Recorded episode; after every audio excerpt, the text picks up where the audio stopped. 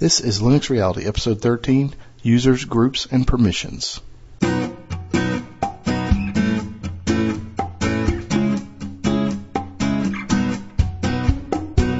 Alright, hello, welcome to Linux Reality, everybody. My name is Chess Griffin, and I'll be your host for the next 30 minutes or so. Last week we discussed uh, Linux package management. It was at a very basic and very high level. This week we're going to take another look at something under the hood, so to speak, and that's uh, the the Linux concepts of users, groups, and permissions. Now this discussion will also be at kind of a high level, and is you know really intended, just like last week, to sort of introduce new users to the general concepts and ideas with regards to users, groups, and permissions. So again, this is going to be pretty basic for a lot of folks, but I think it's very necessary. So first, though, a point of clarification. Uh, a few people emailed me saying that they were a little confused by one of the points I made with regards to tarballs versus, like, say, RPMs, for example. I think the confusion was at one point I was talking about configuring the package, and I had used that same term in the in in the context of building a a package from source, and so that was my mistake. I just I was using the word configure sort of loosely, but let me try it another way. Tarballs are simply a, an archive of the source code. You then have to compile it and then install it manually. An RPM or a Debian package is a pre-compiled binary, meaning someone has taken that same source code and has gone ahead and compiled it for you and has given you the resulting binaries after compilation. Now an RPM is a script that kind of wraps around those binaries and it tells your Linux system where to install things. You know, it's not when you compile an application, you're not going to end up with just one file. It's not going to be just one binary. It might have some libraries, it might have some documentation, it might have some scripts, it might have some configuration text files. So the RPM file, if you will, will tell your system where to put all that stuff. And that's what an RPM package or Debian package is. It's the binaries it's the stuff that's left over after compiling wrapped up into a neat little package for you, and then your distribution installs everything in the right place. In other words, when you install an RPM or a Debian package, there's no compilation going on. It's already been compiled. It's pre-compiled binary. Hopefully that helps. Secondly, a little piece of Linux distribution news. Um, the new SUSE 10.1 version is currently scheduled to be released this coming Thursday, I believe it is, in CD and DVD form. I'd like to discuss SUSE in, in, for a few episodes, and that might be, you know, a few episodes down the road. So if you want to follow along with that, I encourage you to kind of keep an eye on the OpenSUSE.org website and and take the opportunity to download and burn those ISOs when they are released. I don't know when that will be exactly, but somewhere in the next few days, hopefully. So I will kind of give everyone a heads up, you know, ahead of time before we start talking about it. But that's just something I'd go ahead and throw out there. So with that, let's check out some listener feedback. Message for you, sir.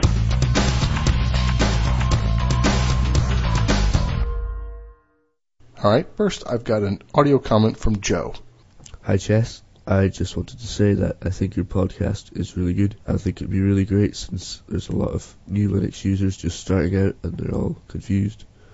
I've been using Linux for about six months now, and the last one you did about um, package managing would have been really helpful a couple of months ago because I was using Mandriva and I just didn't know anything about repositories, so I was just downloading lots of RPMs and dependencies and stuff. So anyway, uh, keep up the good work. Well, thank you, Joe, for that. Thank you very much for taking the time to send me that audio comment. It's greatly appreciated. It really is. Okay, next I've got an email from Drew. He says, Chess, I really enjoyed finding your podcast. You do well at explaining Linux simply and clearly, and I'm going to do my best to get some of my Windows wielding friends to listen to your podcast if they have an interest in Linux. I've been a Linux user for about two years, often with a Windows partition just for the games. I've been using Debian and learning it as I go along. Even after a few years and listening through your archives, I'm learning a lot of new things. So far, that's a lot of resources I didn't know existed. Thus, I'm also going to recommend your show to friends who have been using Linux. One thing I would really like to get from the show is an overview of applications for various tasks. Then he goes on to kind of say that, you know, it's hard for him to find a task or find an application for a particular task and he's got to try a few different things. And um, we are going to have uh, episodes where I kind of take an overview of different applications. Like, you know, maybe we'll have an episode on FTP browsers or FTP clients or web browsers or email clients or audio clients. And so I do plan to do that. And all I can say is just sort of stay tuned. So thank you very much, Drew. And the last email I've got here is from Jim, and he says, Chess, I finally have the time to write and thank you for your informative and entertaining podcast. I discovered your podcast just last week on iTunes and quickly downloaded the first 12 episodes. I've wanted to explore Linux for quite some time, and while I have played with the live CDs before, I knew that I needed something just like you were providing. While on business trips, I would often use the Knoppix Live CD it, uh, to provide extra security to browse the internet from my laptop while using the hotel high-speed connection. I look forward to learning much more through your podcasts. Well, that's really great, Jim. And then he also asks about using the LBox from linuxbasics.org or VM player. I have not used that LBox, uh, so hopefully someone from linuxbasics.org will, you know, maybe provide us some information about it in the forums or by email, in which case I'll, I'll pass it along to you. Um, eh, the VM player is great. That's now free. You can get the VM player from VMware and use it to run um, ISOs that they've provided and that the community has provided to try out distribution. So uh, it's been a long time since I've used VMware, so I haven't haven't used it in a while. But a lot of people are reporting good success with it. So maybe we'll have to do an episode on that at some point. Well, thank you very much, Jim. I do appreciate it. So let's get to the main topic: users, groups, and permissions.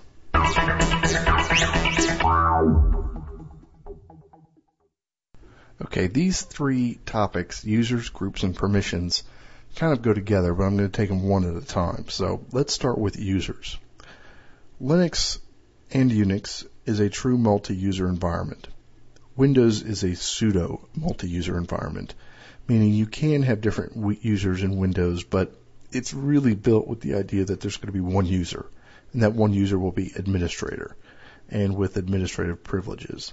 But Unix and Linux have come come from it, or you know, come to this issue from the viewpoint of creating multiple users. Typically, you're going to have at least two users on a Linux system. You're going to have the root user, which is the administrator, and then you're going to have a normal regular user. You know, let's call them John, for example. Uh, the root user is going to have the ability to pretty much do anything and everything on the system. The root user is extremely powerful.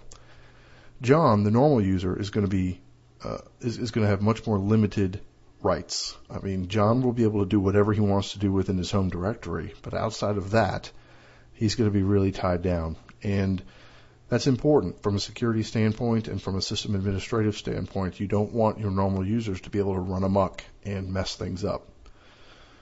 One of the first things you'll hear in Linux, one of, you know, one mantra is don't run as root, meaning don't just log in to KDE as root with the root password and just go around KDE as root.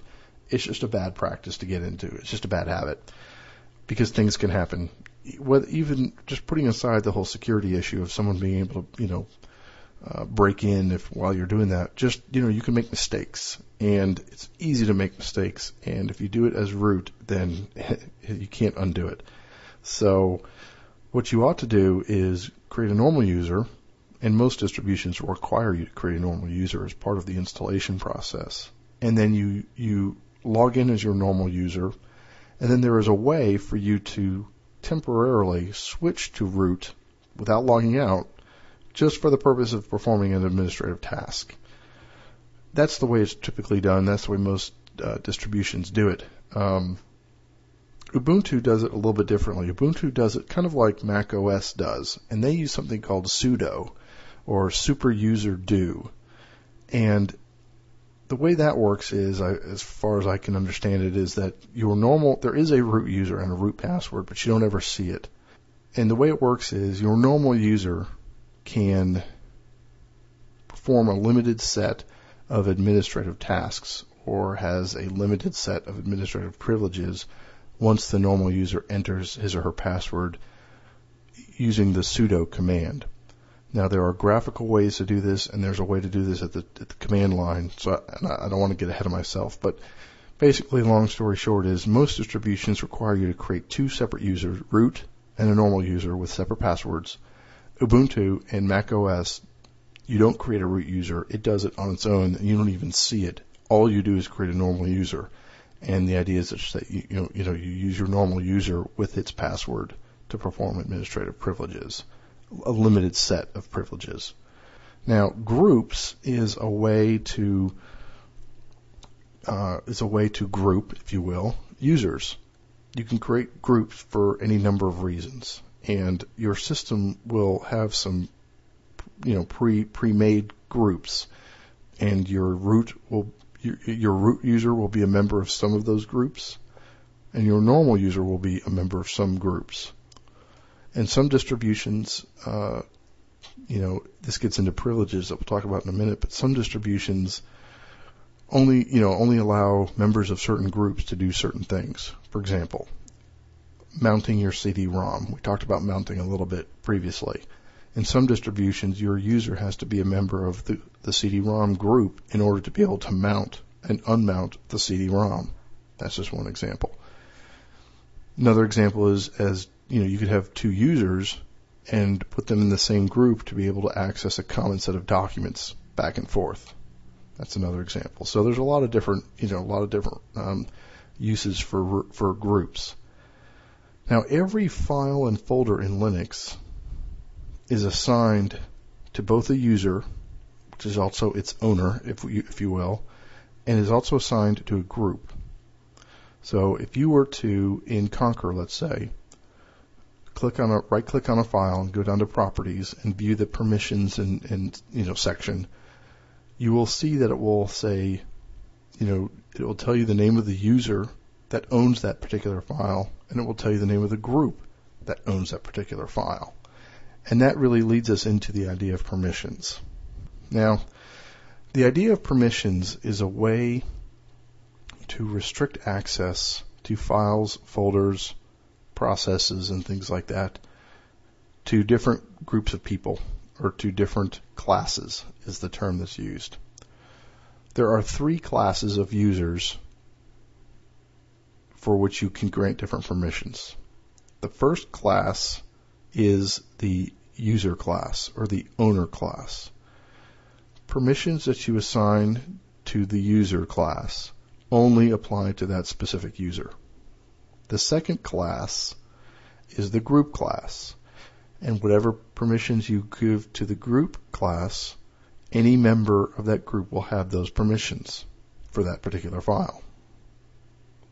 And the third class is the other others or or or the world class, meaning everybody else, meaning not the owner or the user and not the group, but anybody outside of, of those two classes. Now, there are three specific permissions that apply to each class. Meaning, you can apply three different kinds of permissions to each of those three classes on every single file and folder in Linux, generally speaking. Alright, the three permissions are the following. The read permission, which gives the ability to read a particular file or directory the write permission, which grants the ability to modify, edit, you know, save a file or, or change a file or, or something. And the execute permission, which grants the ability to execute a file, assuming it's an executable file, like a script or an application, you know, or something like that. If it's just a text file, for example, then then the, the then the execute permission is kind of meaningless. But you know, for, for some applications, it's very important. So read, write, execute. Those are the three permissions that you can grant to each class. So you have three classes, and you have three permissions for each class. So that's a total of nine ticks, if you will, or nine different possibilities. Not really nine different possibilities, but you have, you know, three, three permissions for each of three groups. Okay. Now, the way you designate or you notate permissions, there's two different ways you can do it. The first one is with letters, and that's called symbolic notation. and you you, show the the permissions by using three different letters. You use R for read, you use W for write, and you use X for execute.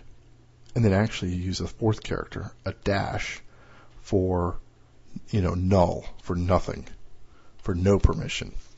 And you may have seen this, like if you, if you have, you know, some hosting service with a provider somewhere and you've logged into their FTP server and you right click on files or something and, you know, you may see a bunch of letters you know, kind of when you view a, a directory tree, maybe in a detailed view, you know, you'll see the name and the and the date modified and that kind of thing, the owner of the group, and you'll see the permissions. And it's going to be designated by a string of letters and characters using this symbolic notation. So when you see the string of letters, you need to break it up into three groups of three. Let's use an example. Let's say you look at a particular file and the permissions look like the following. RWX, RW dash, R dash dash. Okay. So you've got RWX. Those are the first three.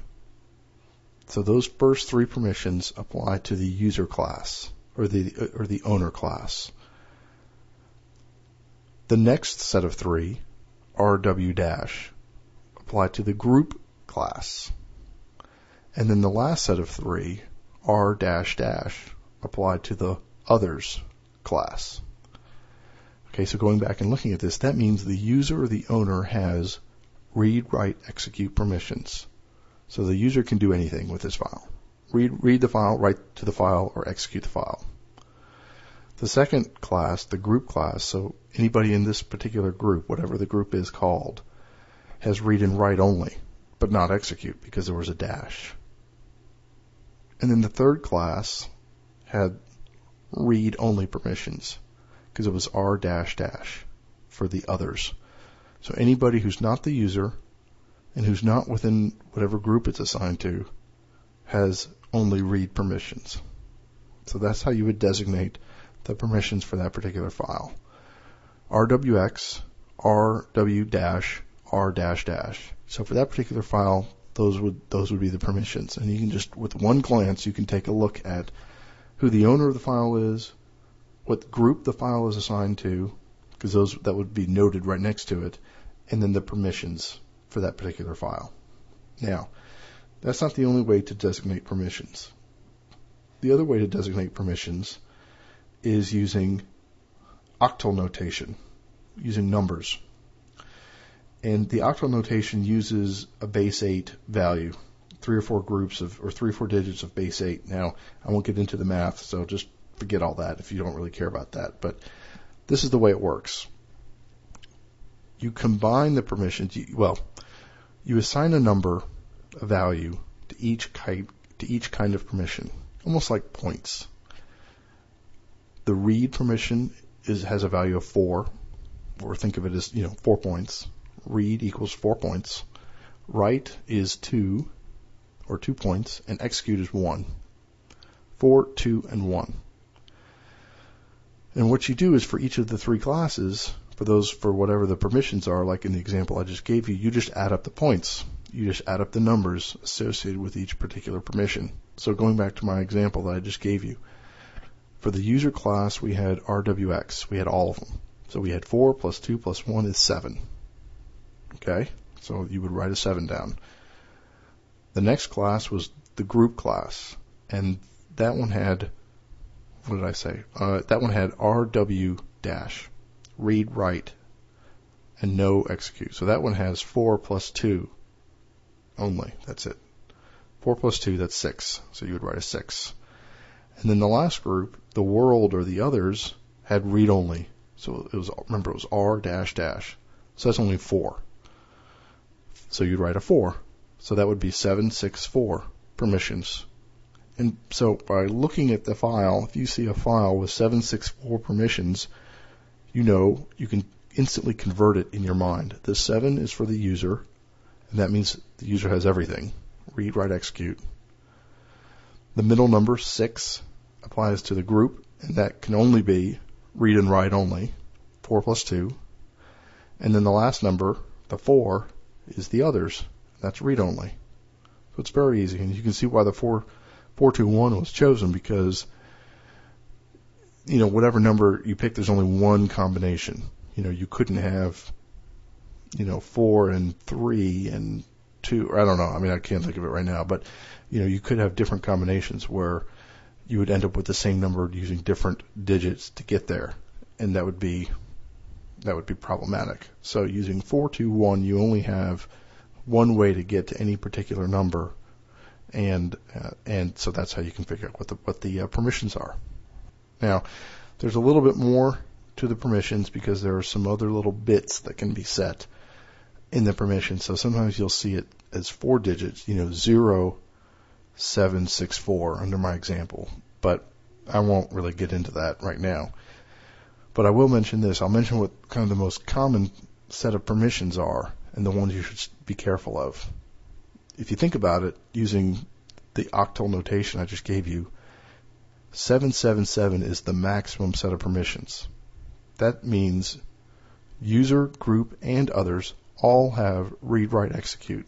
That would be the equivalent of RWX, RWX, RWX, all across the board, everything. That's very powerful, obviously, so you got to be very careful about that. It's not that common that you'd set files to 777.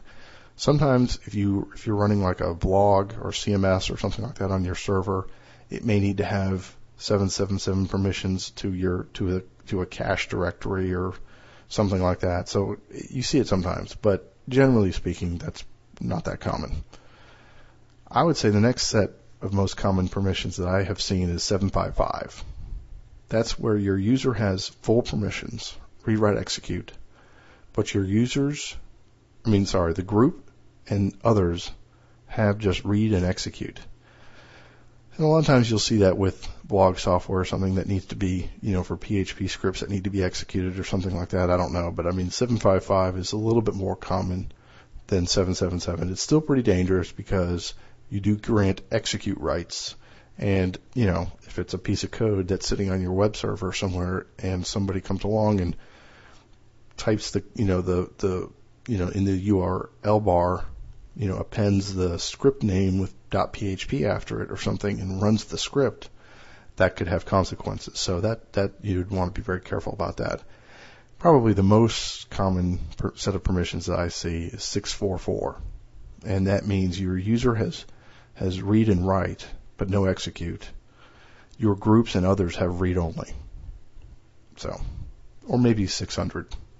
That means your user would have read and uh, read and write, and everybody else has nothing. They can, can't even read it.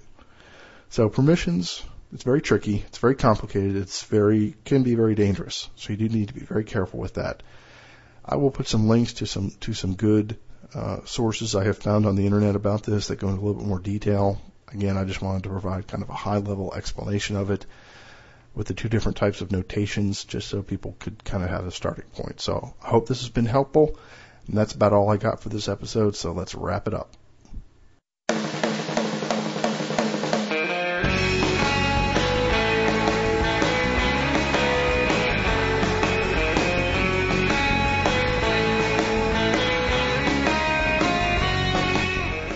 All right. Well, thanks everybody for the tremendous feedback you've given me. You've sent it by email and posted in the forums. If you haven't registered for the forums, please do so and please go check it out. We've got some really good discussions going on over there. Uh, cool stuff, some good Linux discussion, and some good off topic discussion. So I encourage you to browse around there and uh, register. Next week, we're going to do one more basic, uh, sort of under the hood, uh, high level view of the terminal and the command line. Very high level, very basic. Don't worry. Really, don't worry. It's, it's not going to be complicated. Show you some very basic, easy commands just to kind of get your feet wet. And I think it will be, uh, you know, a good foundation for later on. So I look forward to that, and I hope you'll stay subscribed. This has been episode 13 of Linux Reality. Thanks again, everybody. Really appreciate you tuning in. Take care. I'll catch you next time. Bye bye.